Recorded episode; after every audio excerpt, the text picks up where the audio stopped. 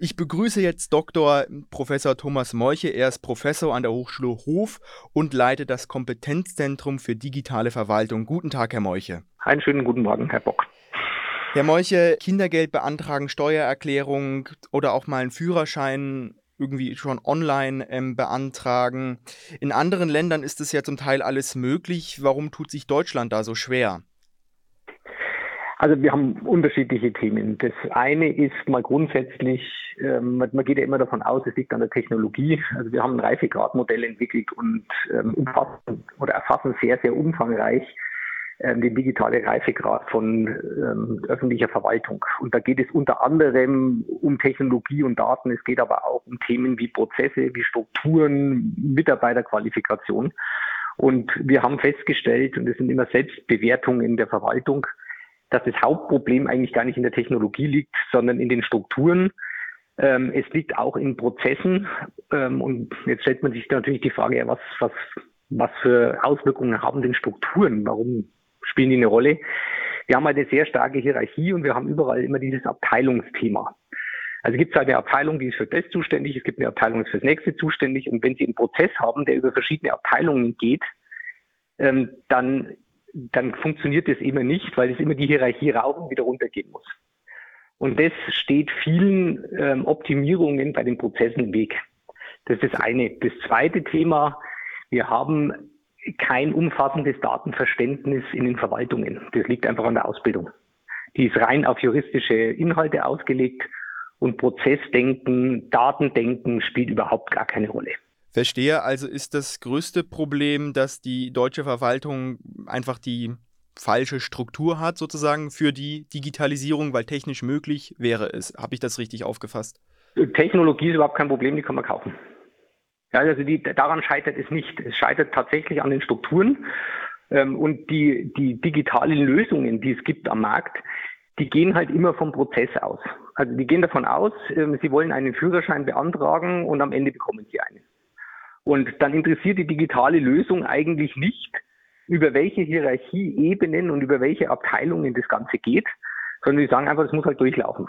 Und wenn Sie dann den Prozess dieses Durchlaufens dadurch verkomplizieren, dass Sie andauernd irgendwie wieder Abstimmungsprozesse einbauen müssen, dann funktioniert es einfach nicht mehr. Also die Denke ist einfach eine andere. Die, die, die technologische Lösung denkt quasi horizontal durch eine Organisation und die Behörde denkt aber vertikal, also von oben nach unten. Hierarchie.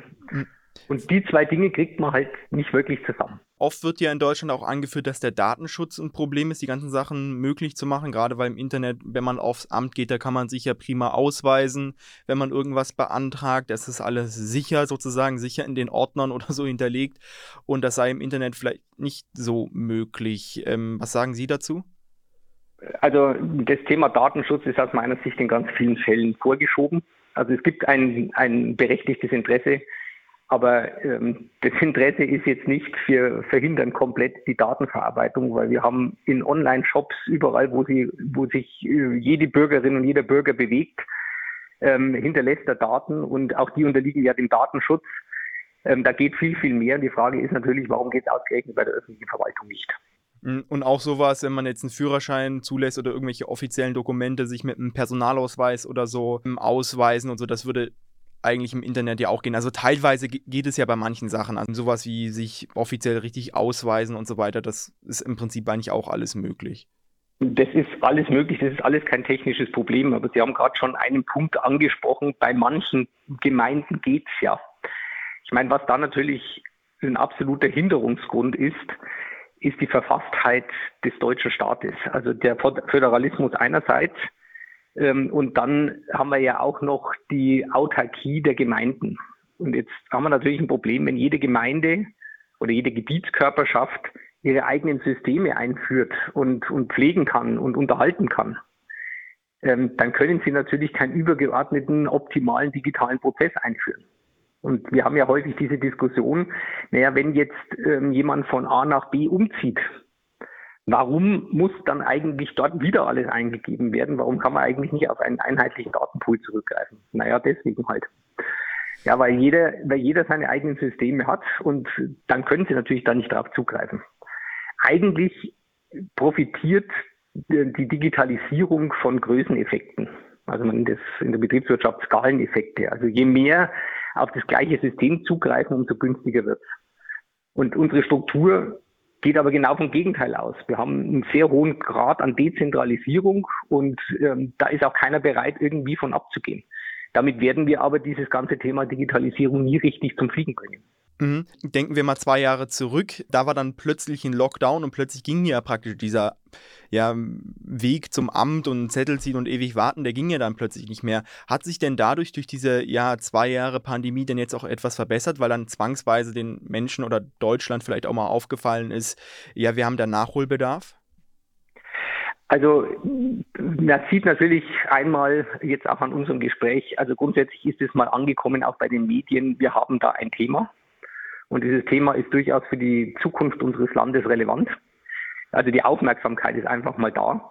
Dann haben sich ein paar Dinge bewegt, aber der große Wurf ist eigentlich bis jetzt nicht erfolgt. Und wenn wir jetzt angucken, ich meine, wir mal gucken, wie jetzt Corona im Herbst läuft. Wir sind immer noch nicht in der Lage, zuverlässig auf einheitliche Datenstrukturen zurückzugreifen. Und das hat nichts mit Datenschutz zu tun. Wenn ich anonymisiert ähm, Fall Fallbeispiele oder Fälle in, ähm, in, der, in der Datenbank hinterlege, um sie dann auch mal zentral auswerten zu können. Wir sind nicht in der Lage, über Statistik vernünftige Daten über den Krankheitsverlauf und über, über äh, Pandemieverläufe zu erfassen. Das geht nicht, weil wir die Struktur nicht haben. Und das hat man in zwei Jahren nicht geschafft aufzubauen. Das ist eigentlich ein Armutszeugnis wenn man jetzt eine Verwaltung komplett neu aufbauen würde, dann würde man sie ja auch nicht mehr so veraltet aufbauen, wie sie aktuell ist. Aber letztendlich, wenn man das Ganze digitalisiert, dann würde das doch letztendlich auch dem deutschen Staat und auch dem Steuerzahler viel weniger Geld kosten, oder? Natürlich. Also erst, wir haben zwei Komponenten. Das erste ist, ähm, wir bräuchten natürlich wesentlich weniger Beschäftigte. Das würde einmal dazu führen, dass es günstiger wird und zum Zweiten würde es dazu führen, dass die, dass die Verwaltung in Zukunft überhaupt noch handlungsfähig ist. Weil wenn Sie sich mal die demografische Entwicklung anschauen, in den nächsten zehn Jahren werden in der Verwaltung je nach Region zwischen 25 und 45 Prozent der Beschäftigten in Ruhestand gehen. Das können wir ohne Digitalisierung überhaupt nicht bewältigen. Wo, wo sollen denn die Leute herkommen? Und mal ganz ehrlich, wenn jetzt alle in die öffentliche Verwaltung geht, wer zahlt denn dann bitte noch Steuern? Also dann gibt es keine Unternehmen mehr, weil die kommen, bekommen die Leute ja gar nicht mehr. Hm, also würde ich vielleicht nochmal abschließend ähm, vielleicht festhalten, also technisch ist vieles möglich, nur im Prinzip müsste die, ja, die Verwaltung sozusagen ja eigentlich grundauf neu strukturiert werden, damit das Ganze dann auch einheitlich und nicht nur in einem, in einer Stadt funktioniert, sondern eben deutschlandweit.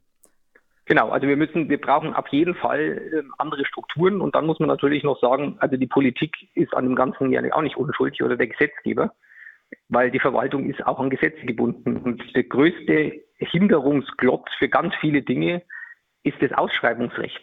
Also dann heißt natürlich immer, ja, das ist ja ein europäisches Recht, ja, aber wir haben es in Deutschland natürlich noch auf die Spitze getrieben. Und wenn es heute nicht mal mehr möglich ist, dass eine öffentliche Verwaltung ohne Beratung eine Ausschreibung machen kann, weil sie nämlich rechtssicher sein muss, dann versteht man irgendwie die Welt nicht mehr so ganz. Herr Morche, dann danke ich Ihnen für das Gespräch. Vielen Dank für Ihre Zeit. Gerne. Einen schönen Tag noch.